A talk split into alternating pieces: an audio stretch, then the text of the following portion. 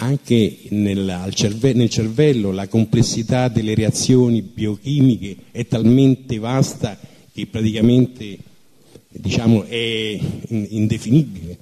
Cioè non è solamente il discorso certo. della rappresentazione, ma in qualsiasi cervello c'è una complessità di reazioni che è difficilissimo riuscire a stabilire. Quindi perciò dicevo che è una, una semplificazione eh, astronomica dire che i processi che avvengono nel cervello sono dovuti alla percezione dell'albero. Eh, metti conto che accanto all'albero, dietro all'albero c'è un cielo, un tramonto, eccetera, quello non se l'ha portato a, a coscienza, però, però, agisce nel cervello maggiormente lo sfondo del tramonto che non l'albero e quello lì te, ti descrive eh, tutti i processi nel cervello come se fossero causati dalla percezione dell'albero, invece tre quarti sono causati dalla percezione del tramonto che ci sta dietro. A quel punto lì uno si dice no, in fondo questa povera scienza fa delle, diciamo, delle semplificazioni di, che, di, di, di fenomeni che sono complessissimi. Diciamo allora che va benissimo che concomitante, non è neanche uno dopo l'altro, concomitante all'interazione tra l'occhio e l'albero, concomitante ci sono processi nel cervello, non dopo, concomitante. È un dogma che dice che la, la rappresentazione compare dopo, che prima eh, c'è la percezione, poi c'è un processo nell'occhio, dopo nel tempo c'è un processo nel nervo ottico, dopo nel tempo c'è un processo nel, nel, nel cervello, dopo nel tempo sorge l'immagine. Non è vero, non è, tutto questo non lo si può provare. Lo si potrebbe provare soltanto se si potessero individuare i processi di cervello che sono veramente dovuti tutti e solo a questo fenomeno. E questa è una cosa impossibile, perché i processi nel cervello sono in ogni secondo, in ogni momento, all'infinito. Cosa avviene in un cervello umano in un secondo di tempo? Non basta una biblioteca se noi dovessimo scrivere tutto nei minimi particolari.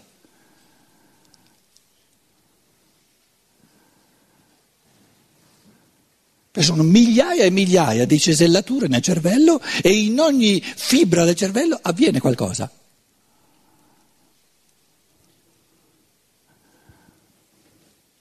È come lo, diciamo, l'errore fondamentale della luce, perché in fondo qui sono tutti fenomeni di luce, senza la luce non ci sarebbe né la percezione né, né l'evento nell'occhio né il nervo ottico, eccetera. No? Quindi tutto questo presuppone la luce, l'elemento della luce. L'elemento della luce non è né nello spazio né nel tempo. L'elemento della luce è la soglia tra spazio, tempo e l'eterno. Sovraspazio, sovraspazio e sovratemporale. Perché la luce ci mette tempo ad andare da un posto all'altro? No! No! È un dogma sbagliato che la luce si muove. Dove la luce c'è, c'è da un, da un lato all'altro dell'orizzonte del cielo e dove non c'è, non c'è.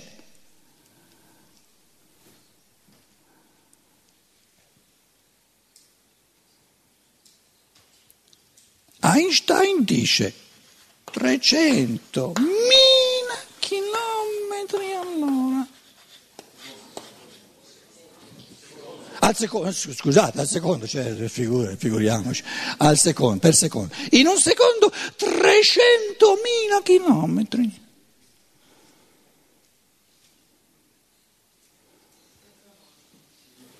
Com'è?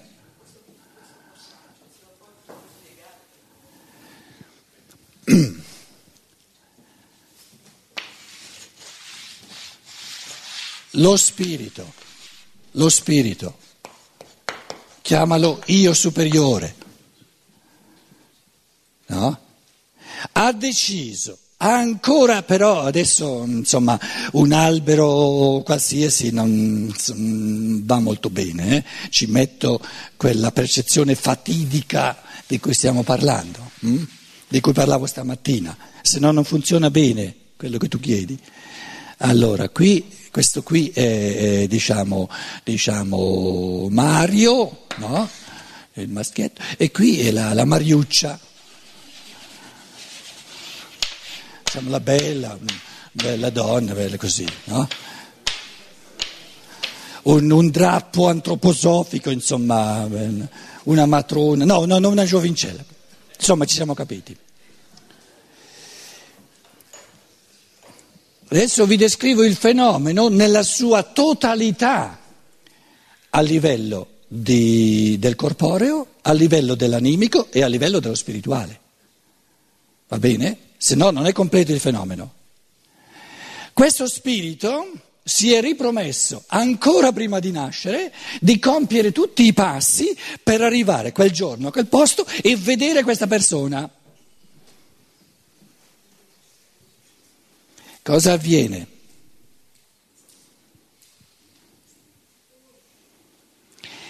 In un lampo si accende qui la percezione, nello stesso lampo si accende nell'occhio il fenomeno ottico. Nello stesso istante si accende nel cervello, il cervello diventa la Mariuccia e nello stesso istante si accende la rappresentazione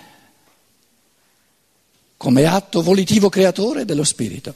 Non uno dopo l'altro, perché se fosse uno dopo l'altro allora sarebbe questo a causare questo, questo a causare questo. No! È questo spirito che li causa tutti insieme. È un fenomeno unico, unitario. È come dire, adesso faccio una, una, un paragone, no? Io accendo la luce e devo aspettare un pochino finché la luce arriva alla fine della stanza, in modo che possa vedere. Allora, allora il fatto che io posso vedere un oggetto alla fine della stanza No? Se guardo un oggetto un po' più vicino alla luce, lo posso vedere prima perché l'altro la luce ci mette un pochino di tempo in più per arrivare là. La luce o c'è o non c'è, non ci mette tempo per arrivare da un posto all'altro. Quindi questa sequenza nel tempo è tutta una speculazione, ma nessuno potrà mai dimostrare che c'è una, una sequenza nel tempo perché non esiste proprio. Quindi, ma di fatti la, la, la, la scienza, no? eh, siccome l'osservazione eh, degli, dei fenomeni del cervello diventa sempre più minuziosa, sempre più sperimentale, eccetera, no? dicono no, non si può parlare di, di qualcosa che avviene dopo, è tutto, è tutto contemporaneo, è tutto no? in un lampo.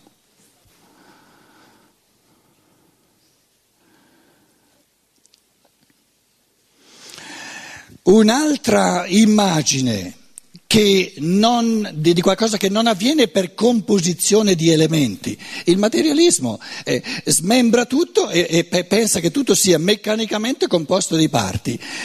Un'altra immagine è come, è come dire, no, un momento, tu percepisci questa persona, ma questa persona è fatta di mille frammenti, li devi prima mettere insieme, se no non ce l'hai tutta la persona. Quindi per averla tutta devi, devi, magari sei velocissimo, però devi mettere insieme tutti gli elementi. No, non è, non è una composizione, non è un composto, è una unità.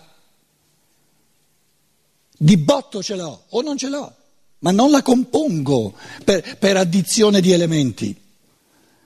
Quindi il materialismo prende il, diciamo, il, il, mondo soltanto dalla parte dove il mondo, attraverso la, la, la, la percezione, è frammentato e pensa che lo spirito consista nel fatto di mettere insieme per addizione tutti i frammenti. No, il concetto te lo mette tutto insieme. La rappresentazione frammenta il mondo, la percezione frammenta il mondo.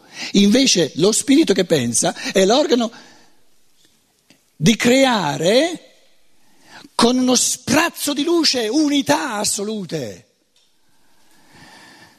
Perché se io il tavolo, a livello di pensiero, lo devo prima comporre con tutti gli elementi per avere il concetto di tavolo, no, il concetto di tavolo non ce l'avrò mai. Perché il concetto di tavolo è un lampo intuitivo in cui c'è tutto il tavolo o non c'è nulla. Quindi la polarità tra percezione e pensiero sta proprio in questo, che L'esperienza della percezione è in assoluto l'esperienza del frammentare il cosmo, il mondo, del farlo a pezzi, per dare al pensare la, la possibilità di fare di colpo, con l'intuizione del, del pensare, unità. Il concetto di albero è un composto di parti o è una cosa sola? È una cosa sola.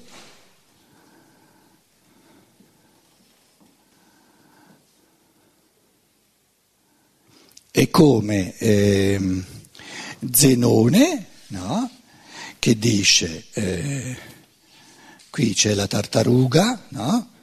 tartaruga eh, gli diamo un po' di un me, due metri di vantaggio rispetto ad Achille, questo è Achille, più veloce Achille, no? e ehm, Achille non potrà mai sorpassare la tartaruga, perché per sorpassare la tartaruga, per, per, per, per passare questo lasso di, di spazio deve prima passare la metà. E prima di passare la metà deve fare la metà della metà. E prima di deve fare la metà della metà. E prima di quanti spazi deve percorrere? All'infinito e non può farlo in un tempo finito. Quindi Achille non sarà mai in grado di raggiungere la tartaruga. È l'esempio classico per cui Zenone di Elia, no? eh, questi, es- questi, esercizi di pensiero li hanno già fatti i greci, voleva dimostrarti che, che il movimento è un'illusione, non, è, non c'è movimento. Perché ogni metro che tu dovresti, dovresti percorrere, questo metro è fatto di infiniti tratti e tu non puoi percorrere infiniti tratti in un tempo finito.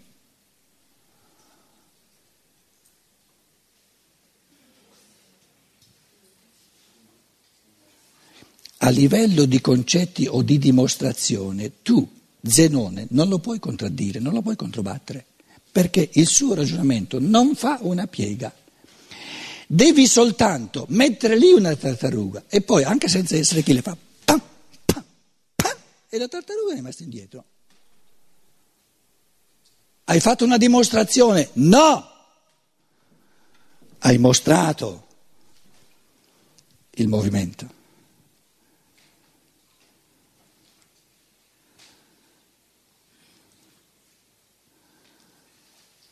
Quindi i concetti non si possono dimostrare, o uno li costruisce o uno li fa, i passi di pensiero, oppure non ci sono. Che, cosa vogliamo dimostrare se non ci sono?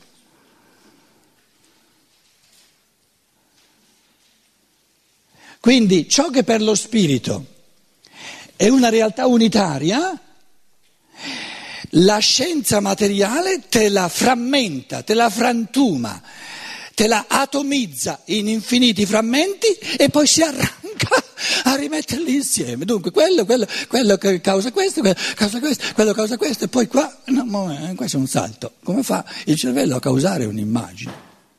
Ma è soltanto perché tu hai frantumato ciò che è una realtà unita.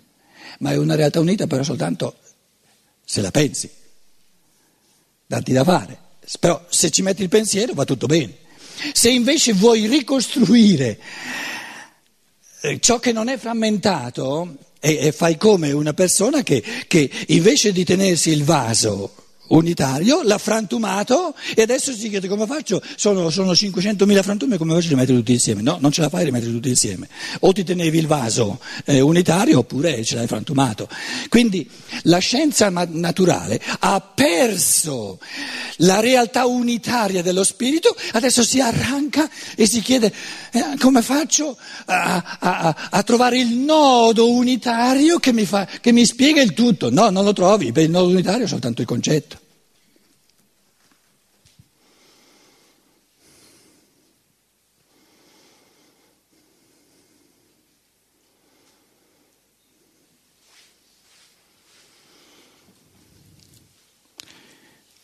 Oltre a ciò, l'intera serie di deduzioni contiene un salto io, so, io, sono in grado di seguire quello che avviene nel mio organismo fino ai processi del cervello, anche se i miei assunti diventano tanto più ipotetici quanto più mi avvicino ai fenomeni centrali del cervello. Dicevamo, sono estremamente complessi, che poi c'è da chiedersi che cosa vedo in effetti. Ma la via dell'osservazione esteriore quindi la percezione vera e propria, diciamo, cessa coi processi, col processo nel mio cervello e precisamente con quello che io percepirei se coi metodi ed apparecchi fisici, chimici, eccetera, potessi trattare il cervello, sottoporlo a osservazione, a percezione. La via dell'osservazione interiore comincia dal, d'altra parte con la sensazione, la sensazione del rosso, la sensazione del freddo o quello che sia, ed arriva fino alla costruzione delle cose per mezzo del materiale, delle sensazioni. E ricostruisce l'albero come rappresentazione interiore, come immagine interiore, animica dell'albero. Al passaggio dal processo cerebrale alla sensazione e quindi alla rappresentazione interiore, la via dell'osservazione è interrotta.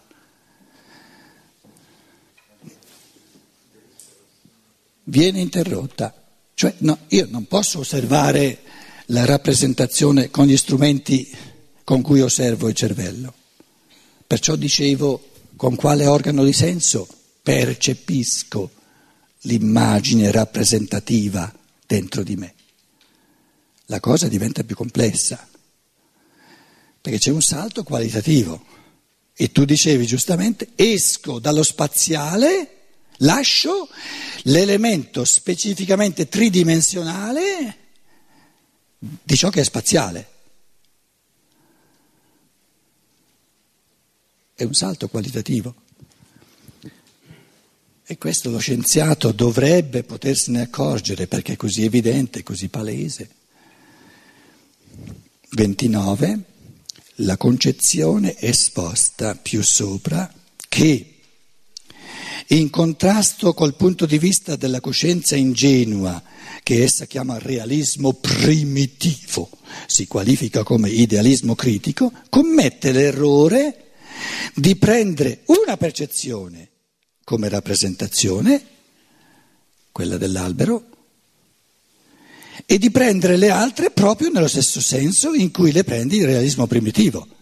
Quindi non parla di, di, di rappresentazione di occhio, rappresentazione di cervello, ma prende l'occhio e il cervello come se fossero realtà belle, eh, capito, che, che, che, che, combinano qualcosa. E quindi è una contraddizione, si, si proprio contraddice il suo stesso metodo. Commette l'errore di prendere una percezione come rappresentazione e di prendere le altre, che sono altrettanto percezioni, percezione dell'occhio, del nervo ottico e del eh, cervello, proprio nello stesso senso in cui le prende il realismo primitivo, che essa apparentemente combatte. Quindi può combattere il realismo ingenuo soltanto usandolo rispetto all'occhio, rispetto al cervello vuole dimostrare il carattere rappresentativo delle percezioni, mentre assume nello stesso tempo in modo ingenuo le percezioni del proprio organismo come fatti di valore oggettivo, come realtà oggettive capaci di causare qualcosa. E oltre a questo non vede che confonde insieme due campi di osservazione fra i quali non può trovare nessun anello di congiunzione. Quindi non soltanto c'è una contraddizione di metodo che la percezione esterna viene presa come immagine, invece la percezione dell'occhio viene presa come se l'occhio fosse una realtà, in più, oltre a questa contraddizione, c'è il non notare un salto qualitativo nel passare diciamo, dalla percezione tridimensionale spaziale, dove c'è qualcosa di spaziale, alla percezione dell'immagine interna nell'animo, che è di qualità, qualitativamente del tutto diversa.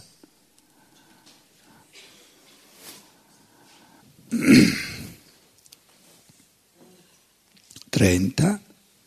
L'idealismo critico può combattere il realismo primitivo soltanto asserendo alla maniera stessa del realismo primitivo che il nostro proprio organismo ha un'esistenza oggettiva.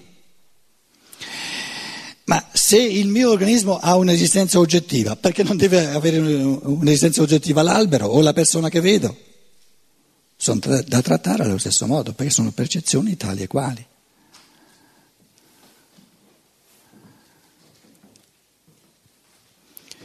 Uno si chiede come ha fatto un Kant, un Immanuel Kant, un così grosso pensatore, a non notare questi errori fondamentali.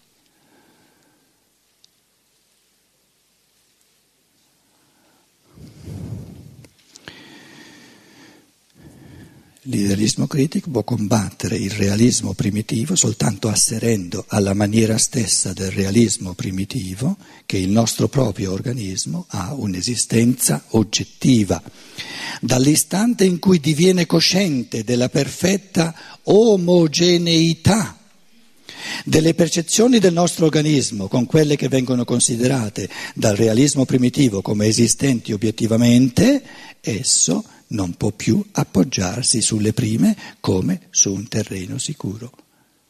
Non ho l'occhio reale nella percezione, ho, non ho l'occhio come realtà nella percezione.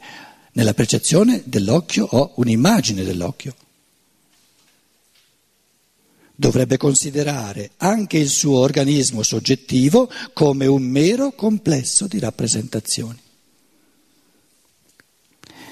Ma con ciò va perduta la possibilità di concepire il contenuto del mondo percepito come prodotto attraverso l'organismo spirituale.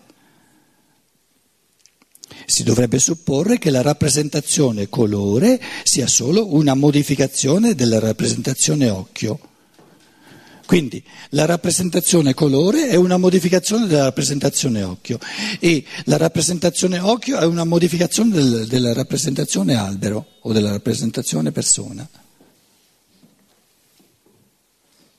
Come fanno rappresentazioni a modificare se, ste, a, se stesse, a produrre una modificazione di sé che è del tutto diversa da ciò che sono? La cosa diventa assurda. Dovrebbe considerare anche il suo organismo soggettivo in quanto soggettivo, come un mero complesso di rappresentazioni. Quindi non ho l'occhio reale nella percezione, ma ho una rappresentazione, un'immagine dell'occhio. Ma con ciò va perduta la possibilità di concepire il contenuto del mondo percepito come prodotto attraverso l'organismo spirituale. Si dovrebbe supporre che la rappresentazione colore sia solo una modificazione della rappresentazione occhio. Il cosiddetto idealismo critico non si può dimostrare se non si chiede un prestito al realismo primitivo, considerando l'occhio, il cervello, il nervo ottico nell'ottica del realismo primitivo che li considera realtà belle e proprie che sono capaci di combinare qualcosa. E quest'ultimo non si combatte che mantenendo arbitrariamente validi in un altro campo i suoi propri presupposti. 31, da ciò risulta chiaro che per mezzo di ricerche all'interno del campo della percezione l'idealismo critico non può venire dimostrato né la percezione può venire spogliata del suo carattere oggettivo. Quindi restando a livello della, della serie di percezione non riusciamo a, a risolvere i problemi che vengono posti non riusciamo a risolvere il problema del passaggio tra ciò che è soggettivo e ciò che è oggettivo, del passaggio da ciò che è realtà di rappresentazione a ciò che è realtà oggettiva, reale, che fa qualcosa. Quindi se restiamo nel campo della percezione, restiamo nel campo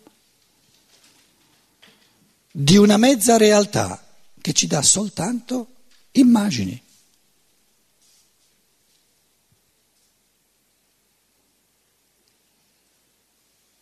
Il mondo della percezione, sia che percepisca l'occhio, sia che percepisca un albero, sia che percepisca il cervello, mi dà soltanto un mondo di immagini.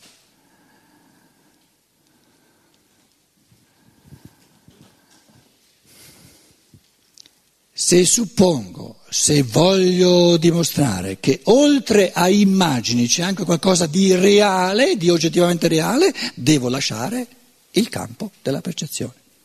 Perché restando nel campo della percezione ho soltanto immagini.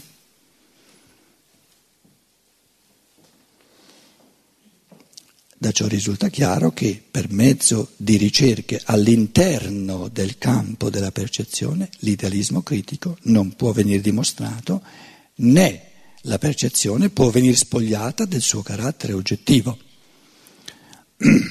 Perché il realista ingenuo dice l'albero che io vedo fatemi rimettere l'albero lì a destra, no. dice l'albero che io vedo no, è una realtà oggettiva.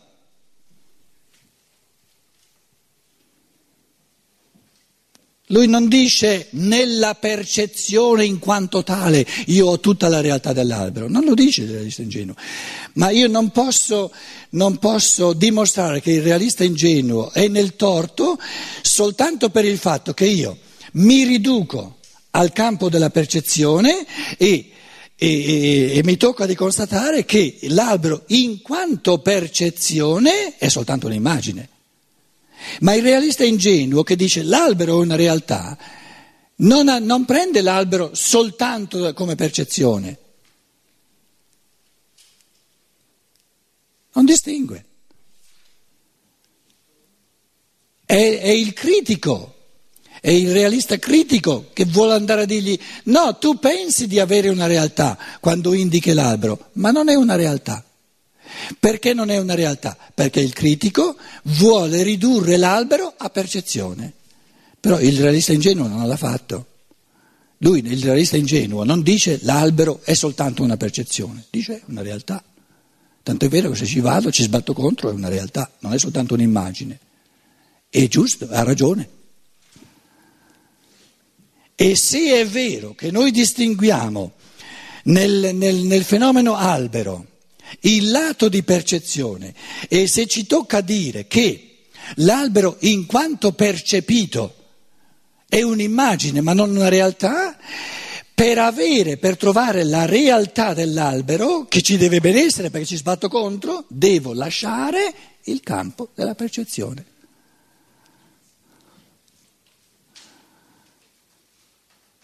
Perché il campo della percezione mi dà soltanto l'immagine della realtà, l'immagine dell'albero.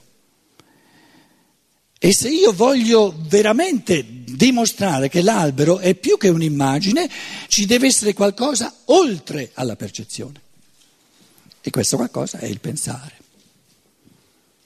in cui ci tufferemo adesso a livelli molto più profondi nel quinto capitolo nell'elemento proprio del pensare, della conoscenza. Perché la conoscenza dell'albero deve conoscere il tutto dell'albero, l'albero come immagine, ma anche l'albero come realtà oggettiva.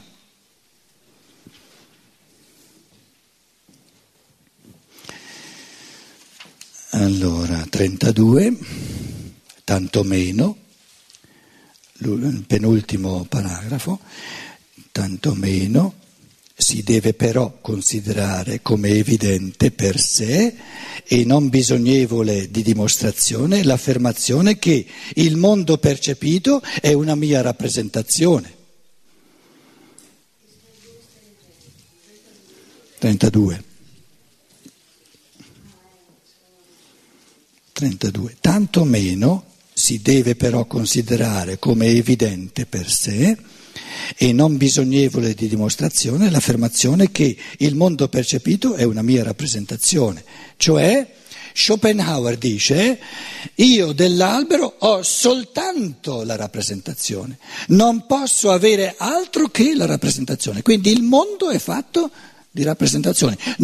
Schopenhauer dice, oltre alla, alle, alle rappresentazioni che nascono in base alla percezione, non c'è altro.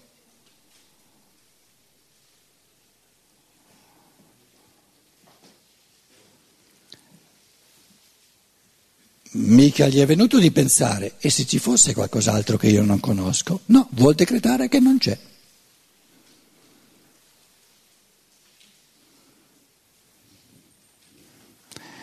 Uno ha una cosa, ha l'esperienza della rappresentazione, l'albero come immagine. Finché io parlo di ciò che ho, vado a colpo sicuro, ma devo stare attento a, par- a fare affermazioni su ciò che non ho. Devo stare attento quando dicono oltre a quello che io ho non esiste nulla, perché quello non lo posso sapere. Allora di nuovo questa affermazione di Schopenhauer. Il mondo percepito è una mia rappresentazione e nient'altro. Schopenhauer comincia la sua opera principale, Il mondo come volontà e rappresentazione, Die Welt als Wille und Vorstellung, con le parole Il mondo è una mia rappresentazione. Punto. Questa è la verità la quale è valida per qualsiasi essere vivente e conoscente, quantunque soltanto l'uomo possa portarla nella riflessa coscienza astratta. Se egli realmente fa ciò, è già entrato in lui il senno filosofico. Diventa allora per lui chiaro e sicuro che egli non conosce nessun sole e nessuna terra ma sempre e soltanto un occhio che vede il sole e una mano che tocca la terra. Ah, allora l'occhio deve essere reale e la mano deve essere reale. Non se n'è accorto lo Schopenhauer, non si è mica accorto della baggianata che sta dicendo. Che il mondo che lo circonda esiste solo come rappresentazione, cioè solo in rapporto ad un altro che se lo rappresenta, che è egli stesso. Se mai si può stabilire a priori, apoditticamente, già in partenza, come evidenza assoluta, una verità è proprio questa Infatti essa è l'espressione di quella forma di ogni possibile e pensabile esperienza che è più generale di tutte le altre come tempo, spazio, causalità, perché tutte queste presuppongono quella.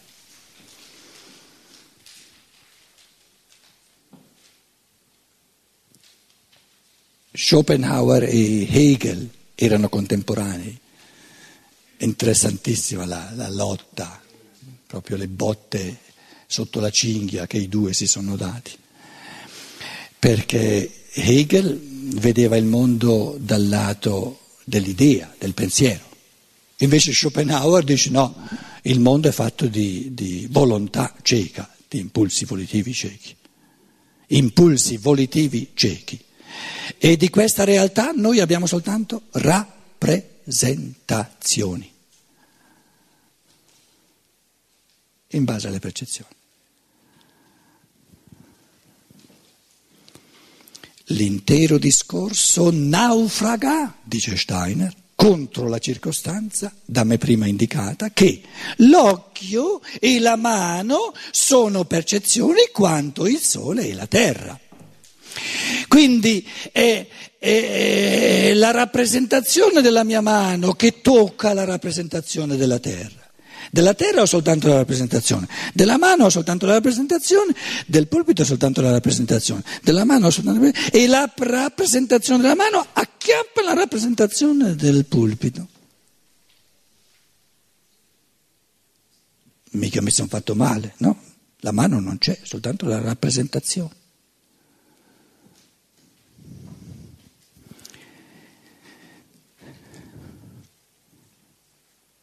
Che l'occhio e la mano sono percezioni quanto il sole e la terra.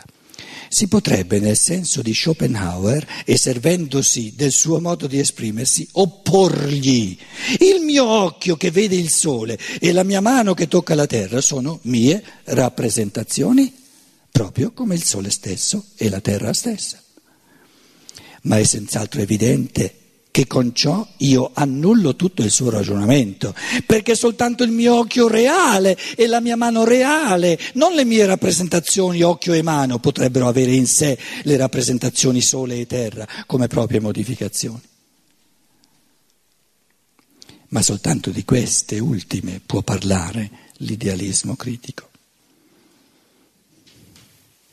Ultimo paragrafo, l'idealismo critico che dice peste e corna dell'uomo ingenuo, ma è altrettanto ingenuo rispetto all'occhio e al nervo ottico e al cervello, eccetera, eccetera, eccetera, l'idealismo critico. È del tutto incapace, l'idealismo critico era un termine tecnico di allora, eh, potete usare altre terminologie, ci siamo spiegati di che cosa si tratta, l'idealismo critico è del tutto incapace di arrivare ad afferrare il rapporto tra percezione e rappresentazione e non può intraprendere la separazione accennata più sopra fra ciò che avviene nella percezione durante il percepire e ciò che deve già essere in essa prima che venga percepita. Occorre dunque battere un'altra strada.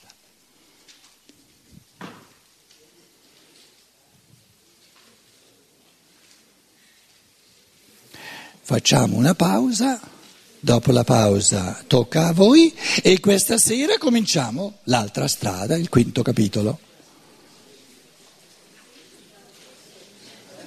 E f- domani avremo finito la prima parte della filosofia della libertà.